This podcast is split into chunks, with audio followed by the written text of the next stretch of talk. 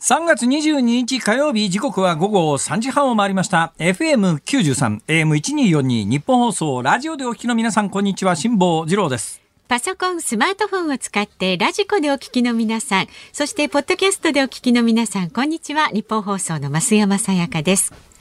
辛坊治郎ズームそこまで言うか。この番組は月曜日から木曜日まで辛坊さんが無邪気な視点で今一番気になる話題を忖度なく語るニュース解説番組です。寒いっすね。寒いですよ、今日は。えー、この間までなんかすっごい暖かくて、はい、桜が咲いたかなんか昨日か一昨日かなんか言ってませんでした？しましたけれどもね、言ってて、翌日これかいぐらい寒いじゃないですか。でも皆さん、大したことないっすよ。えあの今日東京の最低気温何度ぐらいだったんですかね？えっとね、1.9度ぐらいでしたね、1時の時点、ね、皆さん知ってますか？あの、今ね、えー、夜になったら怖いからですね、はい、えー、地下道とか、あの、地下鉄の、あの、構内に避難しなきゃいけない、あの、ウクライナのキエフですよ。えー、ウクライナのキエフの今日の最低気温、マイナス1度ですからね。マイナスなんだ。キエフもそうだし、あの東部に今あの周り完全にロシア軍にこう包囲されてて、えー、水とか食料がなくて、えー、もしかすると飢餓状態になるんじゃないのというようなところに30何万人が押し込められているマリウポリっていう街があるじゃないですか、あそこの今日の最低気温もマイナス1度ですからね。寒いんですね。いやキエフ中か、まあ、ウクライナって基本的にむっちゃ寒いですからね、そうですか。私は何回か取材に行きましたけど基本イメージで言うと北海道並みには少なくとも寒いですね。緯度的には北海道より北にあると思いますよ。相当寒いっす。なるほど。その中で食べるものもな、ろくになくて飲むものもなくてですよ。それで、まあ、昼も夜も爆撃が続いてて、夜なんか怖いから自宅で寝られないからって言って地下鉄の駅の構内みたいなところに避難しなきゃいけないって、いや、冷えるとかそういう話じゃなくて、まあそうなんですけど、今日あたりこの番組のスタッフがですね、どうも東京も節電しなくちゃいけないっていうんで、うん、えー、このビルの館内の暖房が切られたらしくてですね、はい、なんかすげえ寒い寒い寒い寒い定かではないんですけれどもね打ち合わせに使ってた会議室がね結構寒かったんですよ。それはね、うん、ウクライナの人のことを考えたらね。あ北海道使ってんですか？ビルの中で？ビルの中では北海道？今もちょっとお尻の下に敷いて、ね、いやそれでね、はい、それで今週の初めぐらいに新聞を読んでたんですよ、え新聞を読んでたら一面に写真が出ておりましてですね。かわいそうにキエフの近郊の町から命からがら避難したおじいちゃんの話が出てるわけですね。で今あのウクライナでは基本的に18歳から60歳までは兵器であの徴兵っていうかなんていうか、まあ、兵器でとにかく逃げんなよ戦えよって話になってますから。はい。大体あのその年齢層の人は国外に出られないんですけれども、まあ、おじいちゃんだから、うん、おじいちゃんだからもその年齢層じゃないんでで足が悪いと。で杖をついてその脱出口がどのぐらい大変かというのが記事に出ててそのおじいちゃんの写真が一面に出てたんですよ、はい、もう申し訳ないけれども見た瞬間にね言っちゃなんだけどよぼよぼなのよ。そのよぼよぼのおじいちゃんが足の悪いおじいちゃんが杖をついてねウクライナから決死の脱出で、まあ、ポーランドの隣の国に一応避難ができましたっていうところの写真が出てんだけど、はい、うわ大変だなと思ったんだけどどう？どう？どう？私が一番衝撃を受けたのはそこじゃなくてですね、えええその人の、このおじいちゃんいくつかなと思って年齢を見たんですよ。えー、65歳だったんです。あらまあ、次郎おじいちゃんと同い年でね。私と同い年で、えー、こんな揺れ揺れになっちゃうんだと思ってですね、うん、気の毒っていうか、なんていうか。まあ、環境とかね、いろいろね、影響はするでしょうけれども、ね。そのぐらい揺れ揺れになっちゃうぐらい厳しい状況なんだろうなと思いますが。うんうんそうそうまあね、でもね、なかなかね、そのキエフでいかにあのみんなが大変で、なおかつあの寒いからといって、それを考えて、その人たちのことを考えたら、我々があったかくなるかっていうと、そういうわけにもいかないんで、ん。今、東京の皆さんは、この上、今、電力が逼迫してて、もしかすると停電するんじゃないかとか、もう一部停電してるところもあるみたいですね。で今のあの昔と違ってですね昔は普通に石油ストーブ使ってたんですよ、うん、石油ストーブ使ってる時って電気いらなかったんです。ね、最悪石油ストーブさえあったら、うん、電気その他が全部供給がストップしても、えー、灯油さえあったら暖は取れたんですよ、ね、ところがねそういうあの非常にアナログの昔ながらの石油ストーブ使ってる人はほとんどいなくなって基本今今は石油ファンヒーターってやつで、電気がないと灯油があっても、主たる燃料は灯油なんだけれども、電気がないとヒーターつけらんないっていう。そうそれもまあ最近は密室になってマンションなんかはそもそもあの石油で実際リアルに火足すも炊くものはまあ、空気汚れるからそもそも使ってなくて、ほとんどが電気でエアコンだったりしますが、そういうところじゃなくて石油でうちは暖を取ってますというところですら電気がないと動かないっていうケースが大半ですから。はいはいこうなるとね命にかかりますよ。この寒さだとね。はい。まあその後あたり今日はですね、はいはい、えー、中心にニュースのコーナーでお伝えしていきますから、はい、えー、あのあんまりねこう冒頭でね、うん、無駄話はやめろという声がすごくたくさん聞こえてくるので 今日はこのぐらいでそうですねちゃんとしたニュースに移行したいと思います。お聞きの方も節電しつつあったかいね、えー、服装でお聞きになってください。では株と為替の値動きです。今日の東京株式市場日経平均株価6日続伸となりました。先週末と比べまして396円68銭高い2万7224円11銭で取引を終えました。終値といたしましては2月18日以来およそ1ヶ月ぶりに2万7000円台を回復しました。アメリカ経済が引き続き好調を維持しそうだとの見方や円安が進んだことで輸出関連銘柄にも追い風となったようです。為替相場は現在1ドル120円40銭付近で取引されています。昨日のこの時間と比べて1円20銭ほど円安が進みまして、およそ6年ぶりの円安水準となっています。さあ、ズームそこまで言うか、この後は昨日夕方から今日この時間までのニュースを振り返るズームフラッシュ。4時台にズームするのは、ゼレンスキー大統領各国でオンライン演説その効果と停戦交渉の行方はというニュースにつきまして神戸学院大学経済学部教授でウクライナ研究会会長の岡部義彦さんにお話を伺っていきます。で5時台は悪質自転車対策強化へ全国で集中取り締まりというニュースにズームします。さあ番組ではラジオの前のあなたからのご意見今日もお待ちしております。メールは zoom zoom アットマーク 1242.com 番組を聞いての感想はツイッターでもどんどんつぶやいてください。ハッシュタグ漢字で辛坊治郎。カタカナでズーム。ハッシュタグ辛坊治郎ズームでつぶやいてください。でね、えー、ラジオを聴きのあなたが聞きたいリクエストソングをお待ちしています。ズームオンミュージックリクエスト。今日のお題は昨日あったかかったのに、急にみぞれが降った時に聞きたい曲、うん、あ急にみぞれが降った時に聞きたい曲、はい、これもなかなかいい曲ありそうな感じ急にみぞれが降った時に聞きたい曲。しかしまあ今日みたいな感じの時にあんまりいい曲聞かされてもなっていう。まあでも気持ちだけでもなんか。そうですか、うん、えあったかくなる？いやどうですかね 冷え冷えとする？違う違いますねなんかほらいい曲聞くと気分良くなるわかりましたじゃあとにかく、うん、いい曲聞かせてくださいお願いします。もうそっちにする？もうまるっといい曲。いい曲聞かせてください。はい、あなたが思うね、いい曲。なんでいい曲だと思うのか理由も添えてね、ズームアットマーク一二四二ドットコムまでお寄せください。この後は昨日の夕方から今日この時間までのニュースを振り返るズームフラッシュです。ニッポン放送ズームそこまで言うか。ここからは昨日夕方から今日この時間までのニュースを振り返るズームフラッシュです。ロシア軍の包囲と攻撃が続くウクライナ南東部マリウポリ市の幹部は今日までに市民3000人以上が死亡した可能性があるとの見方を明らかにしました。包囲から2週間以上となりおよそ35万人が食料や水などの補給を受けられない状況が続いています。ロシア外務省は北方領土問題を含む日本との平和条約締結交渉を中断すると発表しました。北方領土への旧島民のビザなし交流の停止や北方領土での日本側との共同経済活動から撤退する意向も表明しました。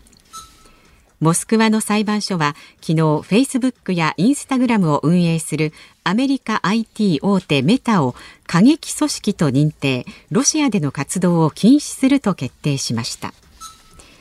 低気圧や上空に寒気が流れ込んだ影響で関東地方では今朝から気温が下がりました。気象庁によりますと東京都心の最低気温は1.9度を観測。みぞれや雪が降る場所もあり明日朝にかけても寒くなる見通しです。16日に東北地方を中心に起きた地震による一部の発電所の停止や関東地方の気温の低下で電力が不足し政府は1都8県に初の電力需給逼迫警報を発令しました。引き続き節電への協力を呼びかけています。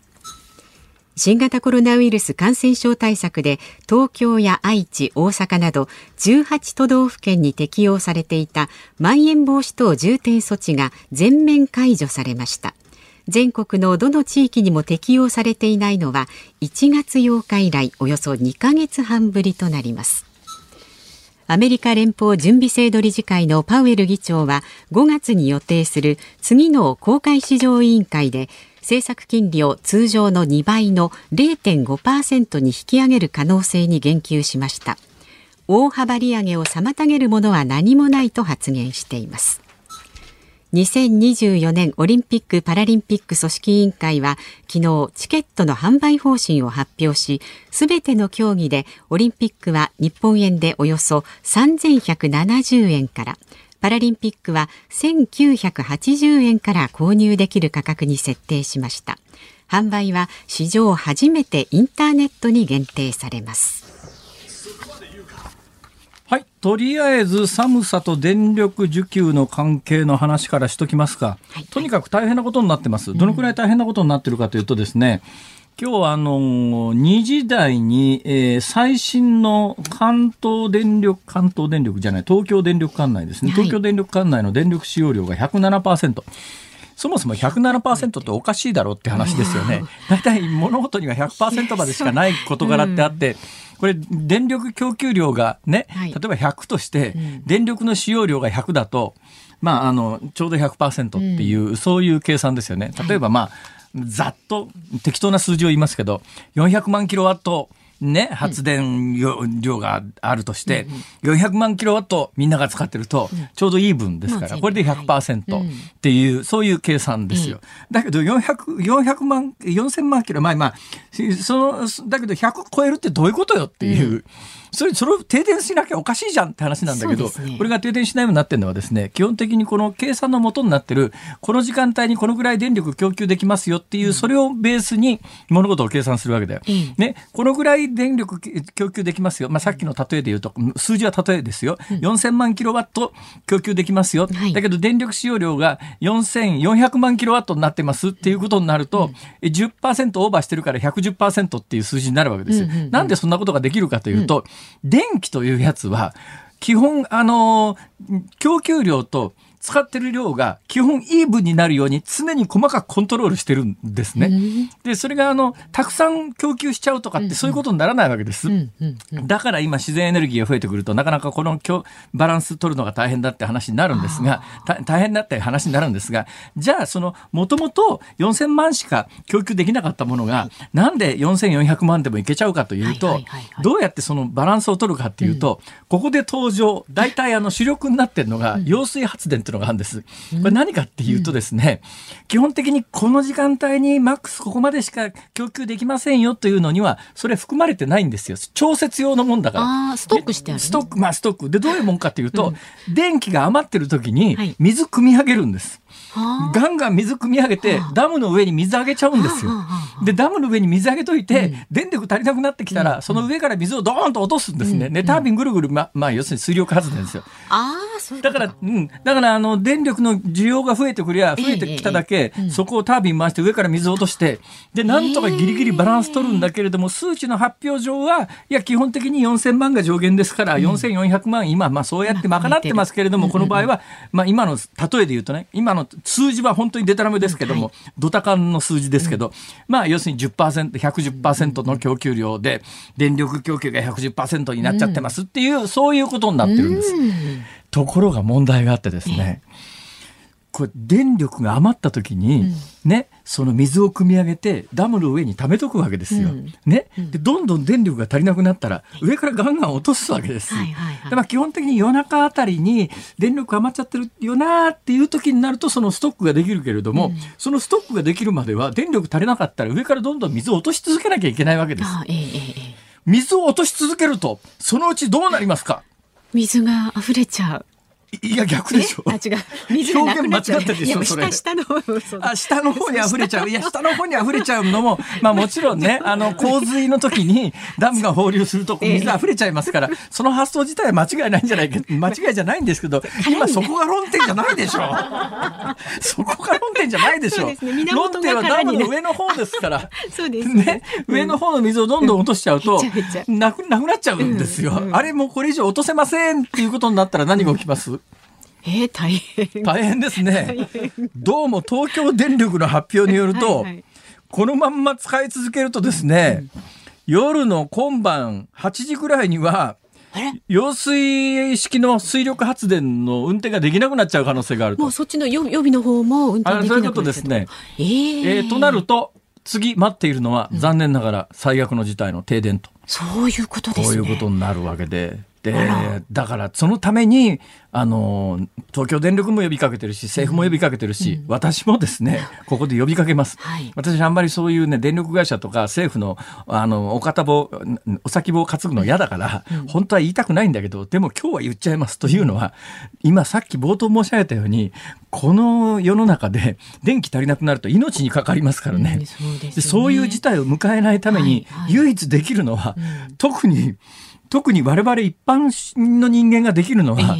電気使わないことしかないわけで。まあちょっとこまめに無駄なとこカットカットしていかないとね。そうなんです。つけっぱなしとかね。意外と無駄なとこ電気ついてますよ。ついてますよ。家の中見渡してこのスタジオの明かりだって無駄っちゃ無駄でさ。うん、電気消せば？照明なくても俺ら別に喋れるし、俺真っ暗の中でもラジオだからなんとか。いやだから消さなくていいですよ。何も今そう消した。まあそうです。でもそういうの大切です。ちょっとずつ消しましょう。そうやってちょっとずつ電力消費を。だ各人がそうやって1割落とすことができたら、賄えますから。そうですね。全員がね、みんなが、ね、そういうことです。で、なんで急に今日電気が足りなくなってるかというと、要素がいくつかあってですね、うん、最大要素は寒さなんですね。うんはい、で当然暖房需要で電気がいっぱいいります。で、タイミングが悪かったのは、ついこの間地震があったですよね、はい、あの地震のおかげであ、あの地震のせいで一部の火力発電所が今止まってるんですよ。うんはいで、一部の火力発電が止まって、電力供給量が落ちてるところに寒いもんだから、あの、電力の需要がどっかん増えた上に、天気、まあ、寒さと関連があるんですが、この天気で太陽光発電が機能しないんです。そっか、お日様出ないからね。まあ、何回もこの番組で申し上げてますけれども、一昔前はこんな時期、ね、3月とかこんな時期に電力足りなくなるなんてことはなかったんですよ。えー、電力足りなくなるって言ったらもう真夏のクソ暑い工場稼働してます。うん、高校野球やって、おっさん家でひっくり返ってテレビ見て、あの、エアコンガンガン家でもつけてます。家でもエアコン、工場でもエアコン、テレビ全開でつけてっていう時に、最大電力なんですが、最近これがね、そこが抑えられてるんですよ。なんでそこが抑えられてるかっていうと、そういうくそ暑い夏の日って太陽光発電もガンガンに発電しますから。だからピークの、ピークの発電が太陽光発電のおかげで抑えられてるんです。だから今までのピークで電力ってさっき申し上げたようにですね、必要な電力を必要なタイミングで必要なだけ供給するっていうシステムですから、その供給力というやつは最大電力に合わせて設定してあるわけですよ。はい、で、今までの常識で言うと最大電力は、その夏、夏に合わせて発電力をつけていたんだけど、うん、その夏の最大電力が太陽光発電のおかげでだいぶ抑えられているんで、発電、総発電量自体が、もうそこ対策しなくていいから、太陽光あるからいいじゃんっていうことで抑えられていて、冬場のこのタイミングで、こんな寒くなって電力需要が伸びて、なおかつ地震で火力発電所も止まるみたいなことを想定してないわけです、ね。二重に輪をはい。という。事態が今起きてるということです。で、ここまで申し上げると、はいあ、そりゃちょっと大変だなと、このまま電気使い続けると、うん、今日の10時じゃない、8時以降に停電しちゃうと、停電しちゃうと命関わるぞって思ってくださる方がいたら、はい、あの、この番組やってる意味があるよなと。そうですね。あと数時間後ですから。だけどね、それちょっと政府もで、東電も甘かったのはですね、うん、昨日の夜からこれ言ってるわけですよ。そうですね。ね、ところがですね、みんな甘く見てて、うんこのぐらい実は言えば、みんな電気節約してくれるだろうと思ったのに、全然今日節約してくんないんです。私は、これは個人的見解ですが、はい、なんでそうなっちゃったかというと、うんうん、新型コロナの影響もあると思うんですよ。え、その対応ですか？あの、どういうことかというとですね、はいはい、あの、狼少年で、ね、皆さん40万人死にますとか専門家が出てきてガンガン言うわけだよ。ね、これから第何波が来て、今、あの、A, A っていうのがあれですけれども、次オミクロンの B に置き換わってまた伸びますとか、この感染の後には恐ろしい重症化の伸びが来ますとか、テレビとか新聞とか政府もガンガン専門家も言うわけですよ。そうするとそれ、全然そう言った通りにならねえじゃんと。なんだよその40万人死ぬみたいなやつはとかっていうんで、コロナで散々恐怖を煽られたけれども、みんな嘘だろ、それ。全然そうなってねえじゃんって言って世の中全体が、日本社会全体が、狼少年の集落みたいなことになっちゃうわけですよ。で、今だから昨日から、いや、の電力が大変で、また言ってるよって、どうも世の中がなっちゃってるんじゃないのと私はね、思うんです。だけど今回はシャレになりませんから、私、あの、何回もこの番組でですね、大丈夫だろうと思う時には割と大丈夫だろうって言いますし、うん、ダメだろうと思う時はダメだろうと。うん、コロナに関しても、まあ、昨日、一昨日もう連日、ね、俺の言った通りだろうみたいなことを申し上げてますけれども、うん、それで言うと今回は、かなりやっぱり危機感を皆さんお持ちになった方がいいです。この状況は相当やばいっす。ちょっとこの辛坊さんのね、バロメーター、はい、だから私がここまで言うんだから、かなり本当にやばいと思っていただいて大丈夫です。今までの勢いで電気使い続けると、今晩大規模停電で、この寒さで大規模停電したら、本当に死者が出ますから、だからしっかり節電、あのできるところから節電、だからあんまり暖房節約しておじいちゃんがそこで死んじゃうみたいなことにならないように、だから最低限必要なものは必要なんですけれども、でもね、今この話を散々こうやって力入れながらしながらですね、はい。前もここで先週申し上げましたけれども、うん、自分が喋っている言葉が一体どのくらい皆さんに通じてるんだろうというと、うん、狼少年という例えがですね、うん、どのくらいの人がわかるんかしらってすごい不安になったんですけど、狼少年は大丈夫でしょうね。さすがに狼少年わかんない人大丈夫ですか？基本的にこれイソップ物語って言ってですね、イソップ物語ってすごいのよ。はい、2500年ぐらい前の物語なんですよ。だから2000、そうなんです。2500年前から人間ってほとんど変わってねえなって話なんですけど、うん、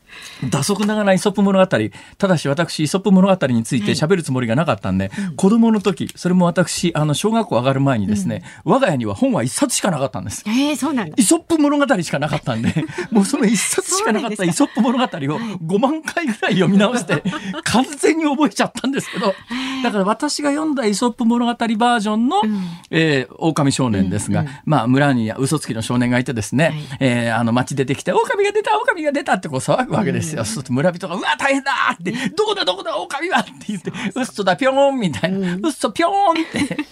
まあ2500年前の少年嘘ぴょーんとは言わないと思いますけど、ね、嘘ぴょーんって言うとふざけんなこの野郎ゴツンかなんか言って、ほいでもうそれを毎日毎日狼少年は楽しいからやるわけですけども、はいはい、えー、ある日本当に狼が出てですね、狼に食われそうになって全力で走ってて、狼が出た！って言ったんだけど、うん、周りの大人はまたあいつかよ、嘘言ってんだろって言って、ね、狼に食われちゃいましたって。うん、ただ、ただ、だけどね、多分現代の子供たちが読む、もしかすると狼少年は、最後、食われないかもしれないですね。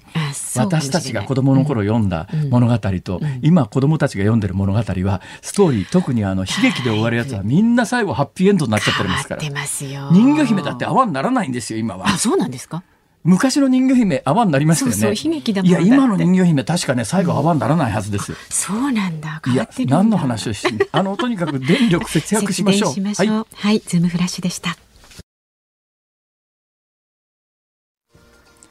3月22日火曜日時刻は午後4時を回りました。東京有楽町日本放送第3スタジオから辛坊治郎と。日本放送の増山さやかでお送りしています。さあ、ズームそこまで言うか番組でね、えいつもお知らせしていますが、辛坊さんが去年の4月から5か月にわたってね、はい、観光したヨットでの単独無寄港公開の記録。おかげさまで書店に本が並び始めました。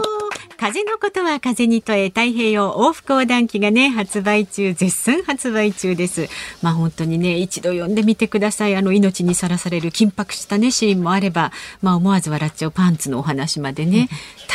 もう2倍3倍楽しめますんで一粒で何とも美味しい本でございます。ドキドキハラハラ、ね、一冊、はい、本当に感動もしますよ。イソップ物語と私の本と。とりあえず2冊あれば、はい、でもあのしばらくは楽しめると思いますのでぜひ、えー、風のことは風に問え太平洋往復横断機不走者から発売されておりますのでねお求めになってくださいさあではご意見です。日野市のハイパーチョモランマダセンさん40歳男性の方。ほう今我が家ではキャンプ用に購入したカセットガスが燃料となるストーブが大活躍しております、ええ、せっかく買ったのに届いたのが先週なので春になって出番ないなと残念に思っておりましたがここに来て大活躍。なんてことを。なんですよ。カセットガスのね、はい、今ガスストーブってやつがあるんですね。カセットガスのガスストーブ？今その話ですよね。そうですそうですそうです。よね。カセットガスのガスストーブって最近すごく流行ってて、あの見かけが、完全に石油ストーブの形してたりするんです。どう見ても石油ストーブだろうこれと思うんだけど燃料がカセットガスなんですよ。えあのお鍋とかする？お鍋とかする。だからあの要するに殺虫剤みたいなやつですね、はいはい。はい、あれをね、うん、スコンって入れるだけで。ただただまあもちろんあの缶の中で、えー、燃え尽きちゃうと終わりですからだからそんなに長時間はなかなか持たないんですけども、そんなに長時間今あの写真を見せてもらい鍋谷君が出してくれてるやつ、それは比較的ね安いやつです。はい、あの今本当にね、昔の石油ストーブとそっくりわざとそう作ってあるんですよレトロな感じで。だけど実は燃料がガスとかね。あるんです。いろんな写真を、はい、今まあ構成作家さんが次々いろんなものを出してくれてますが、そうなんです。さまざまな製品が出ておりますが、問題は、カセットが尽きると終わりと。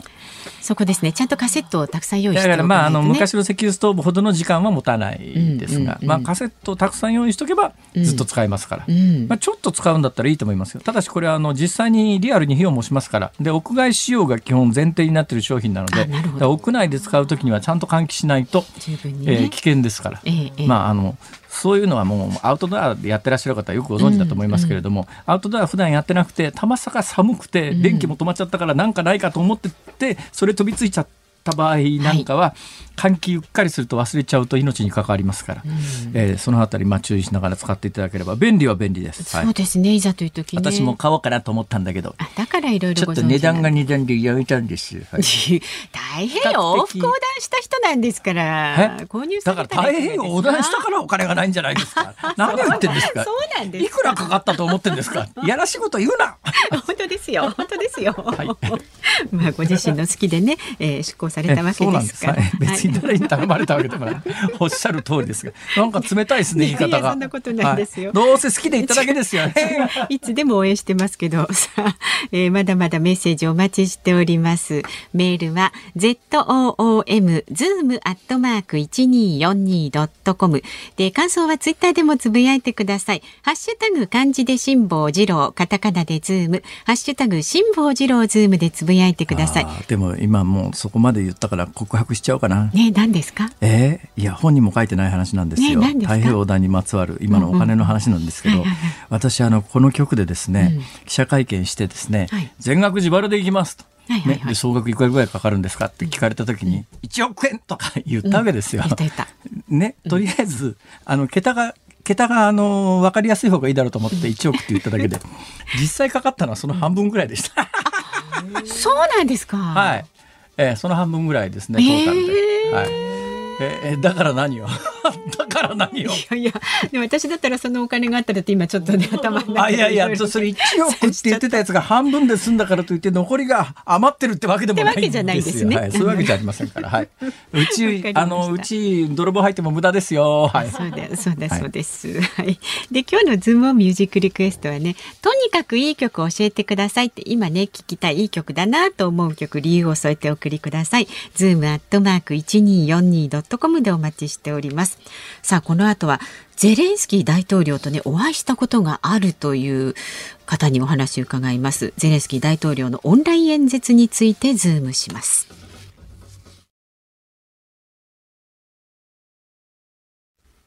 ニッポン放送ズームそこまで言うか。この時間取り上げるニュースはこちらです。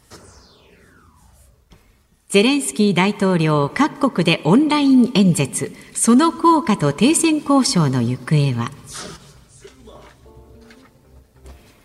ロシアによる軍事侵攻を受けているウクライナのゼレンスキー大統領が明日日本の国会でオンライン演説します。外国の元首がオンライン形式で国会演説するのは前例がなくまたゼレンスキー大統領はアメリカイギリスドイツなどでの巧みなスピーチによって支持を広げているためどんな内容になるのか注目が集まっています。今日はこのニュースにつきまして神戸学院大学経済学部教授でウクライナ研究会会長の岡部義彦さんとお電話がつながっています。岡部さん、よろしくお願いします。どうも、はじめまして、岡部と申します。今日はよろしくお願いいたします。お忙しいとこすいません。なんか、あの、テレビひねると必ず出てらっしゃいますよね、今。あ、の、ちょっともう今度ウクライナの悲しいニュースでテレビに出ることがな、あの、なると思わなかったんですけど、まあ、少しでも知ってることを役に立てれたなと思って出ております。岡部先生とウクライナとはどういう関わりなんですか？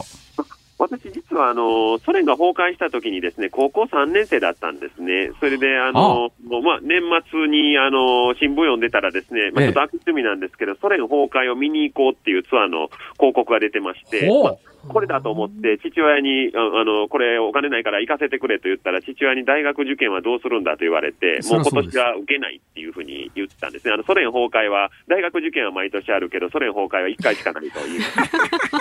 す。すごい説得の仕方ですね。はい、それただ、まあ、あの妙になんか父も納得しましてですね、でそれであのソ連が崩壊した直後のあの、まあ、ロシアに入ったんですけど、最初にモスクワに行って、その後サンクトペテルブルグに行って、最後の訪問地が、まあ、首都キエフだったんですね、ウクライナのですね、それあのすごくもうあの、ウクライナのキエフが綺麗だっていうのが、その時、あのまああのまあ一言で言うと、もしかするとその時ウクライナに恋をしてしまったのかもしれないですが、綺麗ですね、まあ、確かにあのキエフってね、私もあの秋に行ったことありますけど、あそこは黄金の秋って言って、街が金色に染まりますよね。おっしゃる通りですね。だから、それで、あの、それがまあきっかけといえばきっかけだと思います。はあ、はい、それで、あの、そっちの専門家になられたわけですか？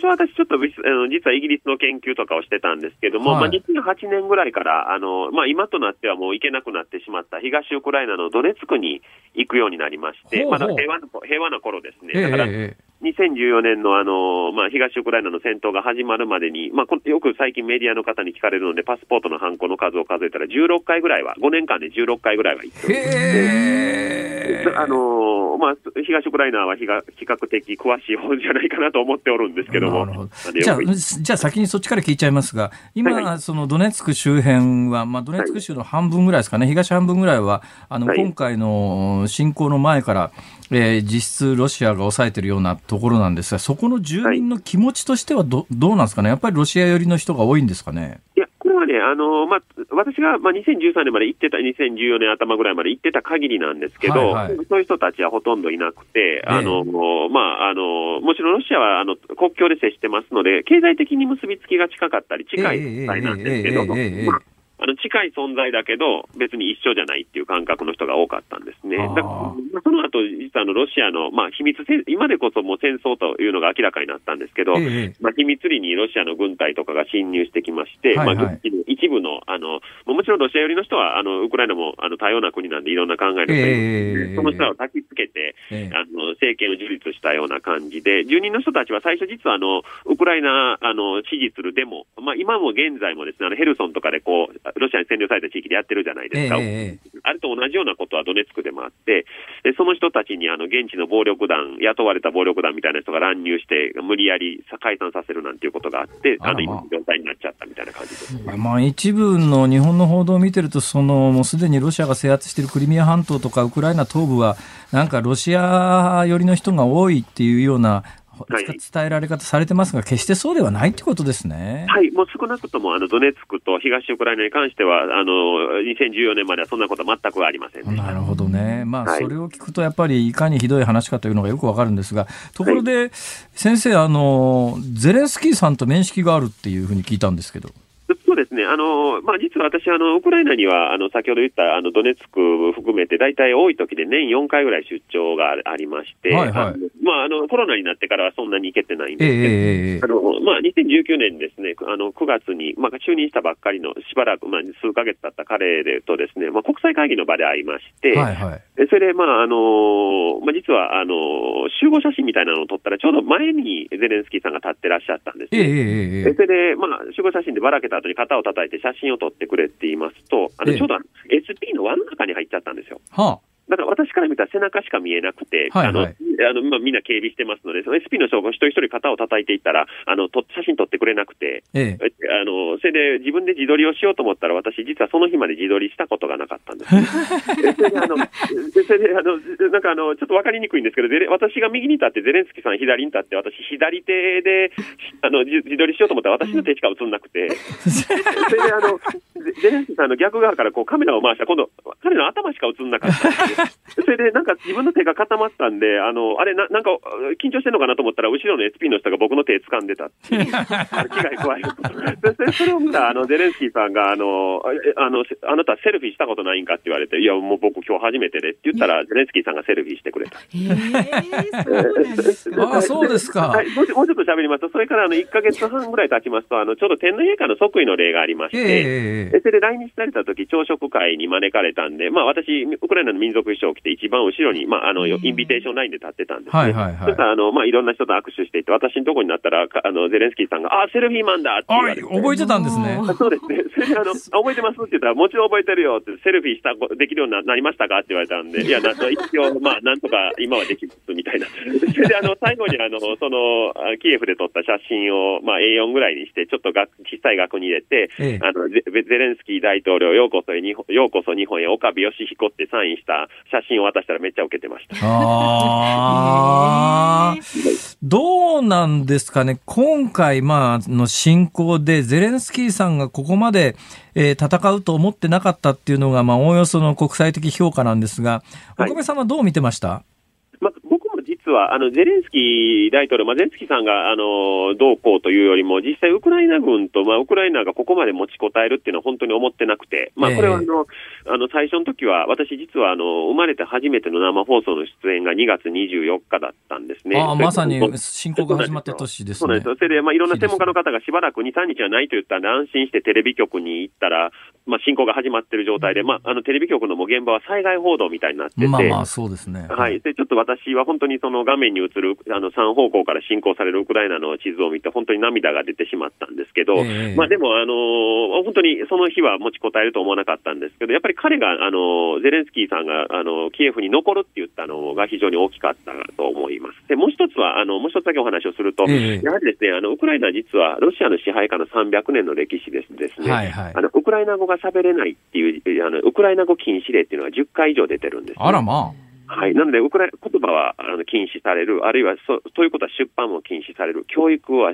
できませんよね、えー、そういうやっぱり歴史的背景もあるので、やっぱり独立を守りたいっていうウクライナ人が多かったっていうのも、今回の、まあ、この持ちこたえている理由の一つだと思います。はあ、プーチン大統領の意識の中では、ウクライナという国はないんだ、あそこはロシアの一部だっていう意識なんだけど、ウクライナで長年そうやって、ある意味、その文化も潰されてきたような人たちからすれば、はい、あのソ連が崩壊した後30年間、間独立国家としてウクライナという国を維持してきたことに対してのやっぱり誇りであるとかあの意識であるとかっていうのが相当高まってるということですね。その通りですね、まあ、あのプーチン大統領の歴史観っていうのは、本当、一言で言うと妄想の歴史観でして、えー、まあ、本当にあの旧ソ連の時、まあ、あの一つの国だったわけですよね。はいであるいは帝政ロシアの時は、ウクライナ人は小ロシア人と呼ばれてましたので、はあ、まあ、その発想のままなんですね。だから、えのウクライナが今おっしゃ、あの、下さんおっしゃられた通り、独立して30年間、ウクライナ人の意識が高まってるとか、2014年の後にですね、やはり、ウクライナ、あの、ロシアの侵攻でですね、あの、まあ、ロシアに対する感情が変わったっていうのは、あまり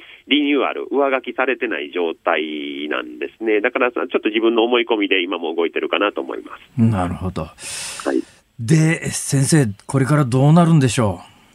う？まあ、難しいところですね、先ほど言いました通り、まあ、あの軍事専門家も本当にウクライナ軍もウクライウクライナ、あるいはウクライナ軍が持たないんじゃないかといって、ここまで、まあ、この言葉がいいかわからないですけど、前線している状態なんですけど、さすがにここまで、あの無差別な攻撃が始まると、もうちょっとあの読みにくいというのが、あの正直なところです。というのはあの、最初はですね、やはりこれ、あのまあ、これもおかしな話なんですけど、あのナチス的な、新ナチス的な人たちにあの侵されているウクライナ政権からウクライナ人を解放するための戦いだと、プーチン大統領が言い切っちゃったので、市民を攻撃することはできなかったんですけども、えー、もう今やもうあのウクライナに味方してる人はみんなナチスだからやっちゃうねみたいな感じのあの攻撃の仕方になってきまして、こうなると、ちょっとあのどこまでウクライナの人たちが、まあ、ウクライナの人たち、気持ちは持ちこたえると思うんですけど、実際、あの資源も限られてますし、軍事力ではあのロシアの10分の1ぐらいですので、それによるかなというふうに思います。まあそうですね。はい私も、私何回かしか行ったことないんですが、それでもあの、まあ、近代国家だし、街は美しいし、人はいいし、はい、あんな素敵なところが今この状況っていうのが、うん、まあちょっと、そうですね。この2000、2021世紀のこのタイミングで、あ、そんなことがあるのか。ていうのがもうぶっちゃけ素朴な気持ちなんですけど。はいしゃるとです。あの、僕はあの、チェルニーヒウっていうあの、北部の町、よく最近包囲されてるとか出てくるんですけど、特には実はあの、まあ、最初の、まあ、これもプーチン大統領流に言っても、あるいはウクライナ側から言っても、あの、もともとのウクライナの、えー、まあ、ロシア側が言うにはそこも起源なんですけど、キエフ・ルーシーっていう頃にできたですね、えあの、教会とか修道院がもうそのまま残ってるんですね。はい、でそこは実はモンゴル人がせあの13世紀攻めてきた時ですら破壊されなかったんですけど、その横でミサイルとかが爆発してる映像とかが流れてくるので、本当にひどい状況況だなと感じますね。まあ、あの、本当人の、あの、たくさんの人が亡くなってるし、文化すら破壊するというような状況なのに、すごく心が痛く感じます。で、まあ、ゼレンスキー大統領は今、えー、リモートで世界の議会で演説をして、まあ、代表的なところで言うと、はい、イギリス議会であるとか、アメリカ議会であるとか、はい、ドイツであるとか、まあ、今度、明日ですかね、日本でするそうですね。あの、さっき決まりまして、さっきあの、議員運営委員会で決まりまして、一応、まあ、議員会館の方で、まあ、国際会議室で行って、2会場で行うような予定になってますね。なるほど。はい、これの、今までのところの世界的な効果についてはどう見てらっしゃいます？まあ、あの私はやっぱりあのゼレンスキーさんは、まあ、よく日本ではコメディアンって、ま、前は紹介されてたんですけど、まああのまあまあ、コメディアンはコメディアンなんですけど、彼らの自分の事務所の社長でもあって、脚本家でもあって、そのメインアクターでもあって、、まあ、劇団の座長でもあるので、まあ、あの組織も動かしたことがあって、まあ、あの言葉を操ることができる人なんですね。はいはい、才能が豊かだと思うんですけど、まあ、その自分の一番、あの得意である言葉を使って世界の、えーまあ、首脳とはあの会談で会うと思うんですけど、その裏にいる国会議員にも働きかけていこうという、えー、流れでして、まあ、それが非常にうまくいってると思います。どうでしょうね。何かあの、ライターみたいな方、スピーチライターみたいな方がいらっしゃるのか、ゼレンスキーさんが自分で原稿書いてるのか、どう見てます？分で手は入れてると思うんですけど、まあ、あの、彼らの実はスタッフですね、特にあの、ウクライナ、あの、大統領府の、まあ、大統領府長官はもともと映画プロデューサーの方で、えで、副長官はですね、実はあの、10人いるんですけど、あの、3分の1はあの法律家で、3分の1は官僚で、3分の1はプロダクション出身なんですよ。だから、その、まあ、あの、なんか水と油みたいな、まあ、ある意味、ある意味多種多種多種多様なチームを、その映画プロデュ有能な映画プロデューサーがコントロールしてるという形なので、ね、まあ、当然あのメディア戦略とかも非常にうまいのは当然かなと思いますね。えー、まあ、あの、イギリスではチャーチルの演説を引いて、アメリカではやっぱり、アメリカ国民には真珠湾は訴えかけるんで、パールハーバーを持ってきて、はいはい、さあ、日本では、で、まあ予想しても明日ですから聞きゃいいだけの話ですが。そうですね。ちょっと僕も想像はつかないけど、でも、まあ、例えば、あの、日露戦争なんかのエピソードがあると面白いんじゃないかなっていうのは少し思います。ああ、日露戦争ですか。はい。はい。まあ、平八は出てきますかね。まあ、ね、えー、どう、どうかわかんないですけどね。まあ、私はちょっとそれがあると、なかなか面白いなと思う。なるほど、なるほど。203コーチとか出てきますかね。いや、そこまでは出てこないかもしれない。そこまで言っても知ってる人いないか。そうですね。ちょっとあんまり、あの、ちょっと歴史、まあ、あの、みんな知っといてほしい歴史ではあるんですけど、あの、まあ、ちょっとあ知らない人もいるかなそうですね。あんまり一般的ではない。今時ないのかもしれません。はい、はい。さて、まあ、先のパールハーバーの話は、あの、まあ、確かに、あの、まあ、いろいろ日本でも賛否がありましたけど、実は、あの、今年の頭にも、例えばアメリカですと、あの、ハリス副大統領がですね、はい、あの連邦議会襲あのがあのトランプ大統領の末期に襲撃された 1, 1周年の時に、えー、実はあのパールハーバーとあの911っていう例え方をしたんですね。なるほど。だからそれにちょっとなぞらったかなぞらえた形かなというふうに思いました。まあ、現実問題として第二次大戦にアメリカが関わっていく大きな結契機になったということで、やっぱりウクライナにもうちょっと積極的にアメリカも関わってよっていうことの発信の、まあ、いや材料ですよね。そうで。それともう一つ、あの、ウクライナは今、あの、各国に要求、あの、要望しているのはですね、やっぱり、あの、空の、あの、支援ですね。はいはい。要するに、ウクライナの上空をロシアの飛行機が飛ばないようにしてくれってやつですね。そうですね。あと戦闘機とか対空兵器なので、実はアメリカでのあのゼレンスキー大統領の演説は、1941年12月7日のひどい朝、飛行機があなたを攻撃して空が真っ黒になりましたっていうふうに話してるんですね。なるほど、なるほど。ちょっとそれと、こう、あの、今、自分たちがあの空の攻撃を受けてるっていうのを例えたんだと思います。いや、それで言うとね、まあ、あの、はい、イギリスで演説する意味、ドイツで演説する意味、アメリカで演説する意味はわかるんですが、はい、日本は、まあ、言うや、この間からあの防弾チョッキなんかの提供は決めましたけれども、はい、何かウクライナに提供できることがあるだろうかって言っても、これ以上の多分軍事支援というのはいろんな枠組みの中では無理だろうと思うんで、一体何を日本に求めるか、私はそそれがすごく気になるんですけど。ああのまあ、これもあの想像の域は出ないですけど、もうすでにあの要望されていることですけど、やはりあのロシアとのあの経済協力じゃないかなと思います。あの特にこのあの、まあ、7、8年の間に日露経済協力プランはかなり進みまして、まああのまあ、それをいろいろ制裁を今かけながらもご存知の通り、来年度予算には残ってしまってますので、はいはいはい、まあ、執行するかやるかやらないかは、まあ、やらない方向だとは聞いてますけど、えー、名目上は予算として残ってるので、えー、そういうところをどんどん、あのしてほしいという要望は出るんじゃないかなと思います。さて、ゼレンスキー大統領の今後なんですけども、はいえー、私はまあ、あの、プーチン大統領がどっかで反省して兵を引いてくれることが、まあ、当然一番望んでいることではあるんだけれど、なかなかそういうわけにいかないとすると、はい、軍事的な包囲網を縮めてきたときに、最終的にゼレンスキー大統領は、国を後にするということになるのか、それとも死ぬまでウクライナにとどまるという判断をするのか、そのあたりってどう読んでます、うんまあ、今のこの現状ですと、ちょっと出ていくっていうのは考えられないというふうに思ってまして、まあ、あのロシア軍もかなりあの疲弊してきてますので、はい、あのまあ、それ次第かなとあの、ロシアの攻撃次第かなと思うんですけど、まだあのロシアには取れるオプションっていうのが何個もあって、まあ、あのウクライナのせいにして化学兵器を使うという手も、えー、あります。あの、自分たちは化学兵器使いながら、ウクライナが使ったっていうふうに言うと思うんですけど、はいそういうことも考えられるし、まあ、ちょっと本当に恐ろしい話なんですけど、皆さんにとっても3週間ちょっと前まで、頭の中に核攻撃とかですね、核ミサイルっていう言葉が、まあ、まあ、北朝鮮とかあったかもしれないけど、あんまりなかったと思うんですけど、えー、そういうこともちょっと、あの、現実としてですね、プーチン大統領の口から出てきてますので、まあ、そういうことをされると、ちょっとなかなか維持するのは難しいんじゃないかなと思いますね。なるほどね。はい、いや先生、なかなかあのお忙しい中、ありがとうございました。とんでもございません。あの、こんな、ちょっとあまりまとまりもなくいやいやいやいや、大変よくわかりました。やっぱりね、リアルに知ってる人の話は、あのどこまででも聞いてたいんで、先生申し訳ないです。お忙しいのは分かってますけど、またお願いします。またぜひよろしくお願いいたします。スタジオにもお伺いできればと思いますぜひ東京にいらっしゃる時には寄ってください。有楽町ですから。お願いいたします。ありがとうございました。今日は神戸学院大学経済学部教授でウクライナ研究会会長の岡部義彦さんに伺いました。日本放送辛坊治郎ズームそこまで言うかをポッドキャストでお聞きのあなたいつもありがとうございます。増山さやかです。お聞きの内容はポッドキャスト用に編集されたものです。辛坊治郎ズームそこまで言うかはラジオの FM93 AM1242 に加えてラジコでもお聞きいただけます。ラジオラジコではポッドキャスト版にはないコンテンツが盛りだくさん。アトムさん吉田由紀ちゃんの中継企画。さらに辛坊さんが夕刊フジの気になる記事を解説するコーナー。そして辛坊さんが聞きたい曲をお送りする。ズームオンミュージックリクエストなどポッドキャストでは聞けないあんなことやこんなことがいっぱいです。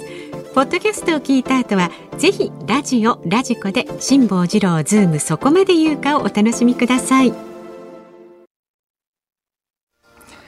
3月22日火曜日時刻は午後5時を回りました。辛坊治郎です。ニッポン放送の増山さやかです。ズームそこまで言うか。この時間はズームミュージックリクエストをご紹介していきます、はい、えっ、ー、とねまずはフランク・ホワイトさん。今日のテーマは、とにかくいい曲を教えてください。えー、フランク・ホワイトさんは、えー、今日のリクエストは、みぞれではありませんが、荒井由実さんの冷たい雨をお願いします。まあ、今日に合わせてね。ユーミンはい、ね、今なんかラジオをスピーカーで聞こうキャンペーン、ね、あそうそうそう。あもうよくご存知で、はい、ぜひ聞いてくださいねスピーカーでね、えー、佐賀県のペルペコさん絶対にいい曲です。ミーシャさんの愛の形。ミーシャ。はい、あのね、大好きだよという歌詞が大好きです。みんなに大好きという温かい気持ちを思い出してほしいです。なるほど。うん。えー、京都のおっちゃんマン、違う、おっちゃまんですね。五十九歳の方。おっちゃまんさん。おっちゃまんって何やねんそれ。はい、わかりました。森田童子の僕たちの失敗はいかがでしょう？なぜかというと、そう、うん、歌詞の中に春とストーブが入っているので、ね、なるほど。えー、埼玉県越谷市の越谷のラジオ好き半世紀さん、五十九歳男性の中。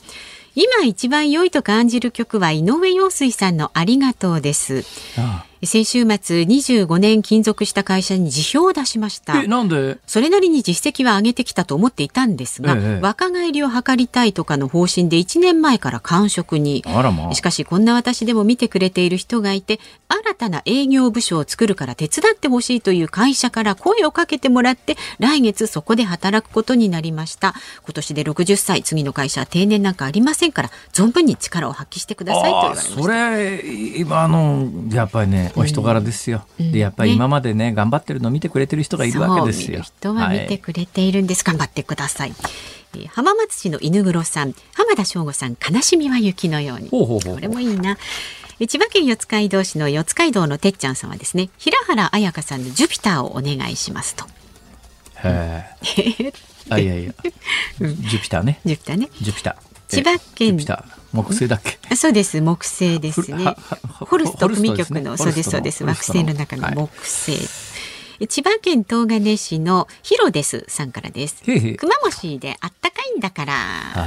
やっぱみんなね暖を求めてます。そうですね。それからこちらの曲にね今ねここ手元にあるだけでも5通のメールがあるんですが、すか？えー、宮城県仙台市の犬鷲秀ちゃんさん。この時期に特に雪を見ると思わず口ずさむ曲がイルカさんの名残雪。数十年前に長女の東京への引っ越しの帰り一緒に行った次女がこの曲を口ずさんだ時思わず寂しさが湧いてきて涙目で運転したことを思い出しますっていうわ、かるな。わかるわかる。本当、えー、でむくむくさん川崎市の方も名残雪でしょ、ええ、それから府中市の夏木さんも名残雪で在宅勤務ですが電力逼迫のためエアコン消しました。ウィンドブレーカーを着てカサカサ音をさせながらパソコン操作していますとか新田さんも名残雪埼玉市にお住まいの午後の紅茶さんも名残雪と。今ねあの薄手のダウンってあるじゃないですか。薄手のダウン、えー、はいはいはい、ジャケットの下にね、うんうん、あれすごいあったかいですよ、はい、あの薄手のダウンがあるとね動きやすいし、ね、家の中で最強ですねあれ。いいですね、はい、今日も私あのアウターだけだと不安だったんで薄手のダウンを引っ張り出してきてきてますけど、今着てるんですか？今着てません。後ろのハンガーにかけてあるやつです。ああ、はいいや内側に入っています。ね、はい。何の自慢だよそれ。ということで、もう今日はですね、そんだけたくさんの方からリクエストされりゃしょうがないじゃないですか。今日のズームオンミュージックリクエストは、イルカ名残雪。では、イルカさんの名残雪でお願いします。あ、今日のね、お昼、あ、ビバリーヒルズでね、かかっちゃった？かかっているなんじゃそりゃ じゃあ、いいね、じゃあ中止。やめる？ミーシャ愛の形。ミーシャで愛の形いいですか？はい。ファイナルアンサーですね。はい、もうファイナルアンサーで。はい。いや、井上陽水ありがとう。ちょっとどうしますか？えー、て今ちゃんと。井上陽水ありがとう。あ、じゃこの方のねエピソードのね、はい、応援も込めましてじゃそうします。あのね60歳で定年退職して新天地に行かれる方ですよね、うん、確かね、うん、そうですそうです。その方のリクエストではい陽介さん陽介さんって違う人みたいな。井上陽水さん井上陽介を陽介さんというとなんか本当に違う人みたいな感じがするよね。陽水ですからね陽水。そうだ井上陽介じゃねえや。もともと違いますから。そもそも間違ってるわ。びっくりだよ。陽水さん聞いてたらひっくり返ってるよね。陽介じゃねえよって。失礼しました。えー、ということでございますので、お楽しみにお待ちになってください。さあ、ラジオの前のあなたからのご意見は24時間お待ちしております。メールは、ズームアットマーク 1242.com、ツイッター、ハッシュタグ、辛坊治郎ズームで、あなたからのご意見をお待ちしております。ニッポン放送がお送りしています辛坊治郎ズームそこまで言うか。今日最後にズームするのはこちらです。悪質自転車対策強化へ全国で集中取り締まり。自転車の交通ルール違反に歯止めをかけるため全国の警察が悪質危険な走行が問題になっている自転車指導啓発重点地区路線を選定し各都道府県警のホームページで地域住民に周知した上で集中的に取り締まりに乗り出すことがおととい分かりました。自転車について重点地区を全国で公表して取り締まるのは初めてです。なんでこのタイミングにそんな話っていう話なんですが、はい、一つはコロナですね。えコロナでね、うん、自転車乗る人むっちゃ増えてんですよ。だから近く行くのに公共交通機関だと人とこう密になったりなんかすると移りそうな気がするじゃないですか。だったらまあ近い距離なら自転車ならば、えー、そんなに人と密になることもないしっていうんで自転車すごい流行っててこの番組のスタッフもなんかつい最近すっごい高い自転車買って。はいはいすっごい高い自転車買ってましたよ。ええ、そんなところにお金使わなくてもいいんじゃねって思わずアドバイスしそうになりましたけど。そのまま返すんじゃないですか その方。まあまあそうですね、うん、まあ全くそうですね、おっしゃる通りでございます、でもう一つですね、えー、コロナですよ。コロナで、あの自宅で自転車で食べ物配達してもらう人がすごく増えたんですそうですね。確かにめっちゃ目につきますよね、うん、私この間ねあれどこだったかな？東京タワーの近所かなんかのホテルの入り口をたまたま歩いてたんですよ、うん、そしたらそのホテルの入り口に入るタクシーとですね、うん、えー、そのに食べ物を配達する自転車が 交差してどっちが悪いのかよくわかんないんだけども、まあブレーキどっちがかけたかな？車の方がブレーキかけてクラクション鳴らして、それから目の前で大喧嘩。私、後ろから見てて、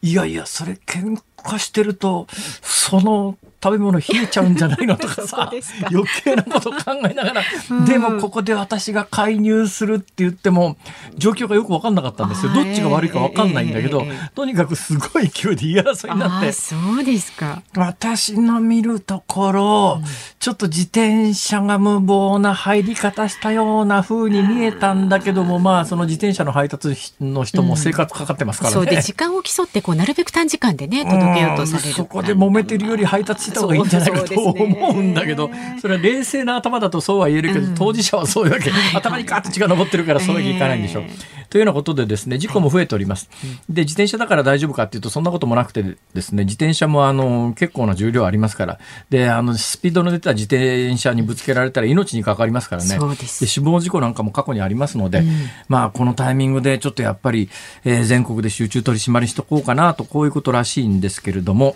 えー、2年前にですね道路交通法が改正されまして自転車に対しては結構厳しくなってですね今確かね、刑罰も重くなってんのかな。自転車でとっ捕まるとですね、うん。えー、例えばですね、あの、違反にはいろんな違反があるんですが、はい、うん、急ブレーキかけちゃいけないところで急ブレーキとかですね、えー、車間距離とか。車間距離？これが、あの、一般の人で認識してる人は、あの、知ってはいるけれども、そんなに強く認識したことないやって、ないよっていう方が大,、大半だと思うんですけど、うん、自転車は、あの、法律上は間違いなく歩行者じゃなくて車ですからね。あ軽車両ということで、はいえー、扱いは、だから歩行者よりは車に近いっていうふうに認識をされた方がいいと思います。はい、で、違反するとですね、この2年前に改正された道交法で自転車に関してあれもダメこれもダメとかいろいろあるんですが、うん、違反すると3年以下の懲役または50万円以下の罰金と。で、1回目の違反でなかなかね、その、懲役刑まで食らうことはないです。ない、ない実際問題としてね。だけれども、可能性はあると。悪質なケースで言うと、やっぱり、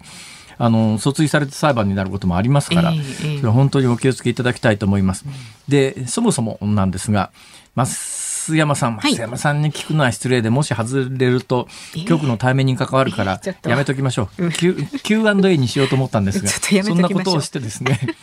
えー、毎日外されると困っちゃうんで、自転車って原則歩道を走るか車道を走るかみたいなことで言うと、ああ。大丈夫ですか？それは車道ですよね。正解です。よかったです。正解です。はい。うん歩道でもね、それが必ずしも全部の場合に正解とは言えないところがあってですね、うん、私も実は知らなかったんですが、今日調べてみてびっくりしたんですが、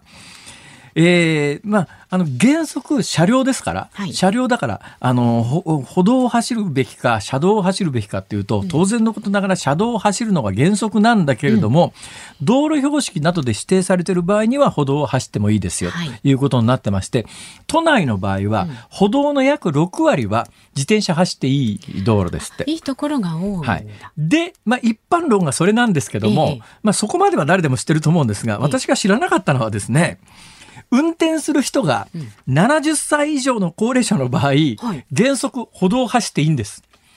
だからさっきの都内の6割は歩道を走ってもいいですよっていう歩道になってるんだけど、はい、だけどその都内の6割であの原則自転車走っちゃダメよっていう残りの4割のケースでも運転者が子供の場合、うん、えー、子供の場合、うん、70歳以上の場合、えー、一定程度の身体の障害を有する場合、それからやむを得ない、交通状況から見てやむを得ない場合等は、自転車で歩道を走ることができるんです。よかったです。だってよくほらおじいちゃんとかね、ちょっとあの危なげな運転してる時車道を走ってるの本当心配になりますだからあの70歳以上のご高齢の方はですね、うん、えー、歩道を法律上も走っていいことになってますので、えー、た。だし、えー、あくまでも自分が乗っているのは車両であると、ね、ね、歩行者に当たるとこれはあの下手すりゃそれは相手が亡くなることも可能性がありますから、うん、いくら走っていいからって言って70歳って言ったって今の70歳元気な人いますからね。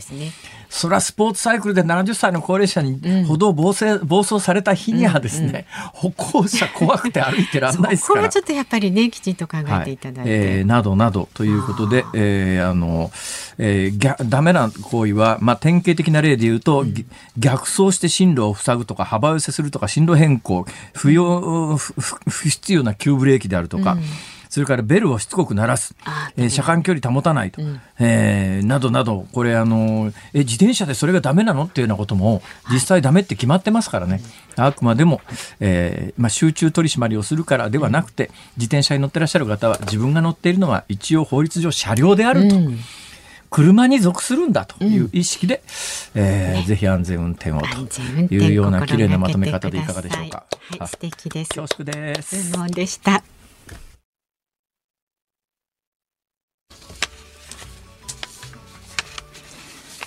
ズームオンミュージックリクエストをお送りしているのは、あ埼玉県越谷市越谷のラジオ好き半世紀さんからのリクエストで、井上陽水、奥田民生、ありがとうでございます。うん、はい。あ意外と新しい曲ですね、ね、井上陽水さんの曲っては大体あのヒット曲って1970年代後半だったりしますが奥田民生さんは、はい、1997年の、うん、えー、リリースということですから、はい、まあ、25年前です。そうですね。はい、えー、いうことですけれども。うん、えーえー、いい曲を教えていただいてありがとうございました。ねえー、ラジオ好き半世紀さんはこの春新しい出発だということなんでね、ううん、えー、新天地で頑張ってほしいな、ね、応援しています、はい、頑張ってくださいさあ、ニッポン放送この後は鶴光師匠と美和子様の登場です。鶴光の噂のゴールデンリクエストをお送りします。そして明日の朝6時からの OK コージーアップはコメンテーター、数量政策学者の高橋洋一さん。取り上げるニュースは、ロシアとウクライナ両軍の戦力の現状について、安全保障アナリストで慶應義塾大学 SFC 研究所上席所員のえ部谷直亮さんとお電話をつないで伺うそうです。それから2022年度予算案が成立へというニュース取り上げます。明日のこの番組は、え参院選に向けた与野党の攻防につきまして政治ジャーナリストの青山和弘さんとズームしていきます。もちろんウクライナ最新情報もお届けしていきます。そうですね。えー、明日のエアの時間は多分ゼレンスキーさんの国会演説の直前ぐらいになると思いますから、まあ最新情報が入ってきたらこの辺りもお伝えしようと思っております。うんはい、さっきの自転車の話で、うん、これ絶対ダメですよっていう一番やつを言うの忘れてましたけど、はい、えーあの、酔っ払い運転ダメですから、自転車。ダメですよ、はい、ついついね。自転車だからっていうとですね、これあの、大事故につながりますから、うん、はい、えー、酔っ払ったら自転車も乗らないと。やめましょう。はい、えー、辛坊治郎ズームそこまで言うか、ここまでのお相手は辛坊治郎と、増山さやかでした。明日も聞いて、ちょうだい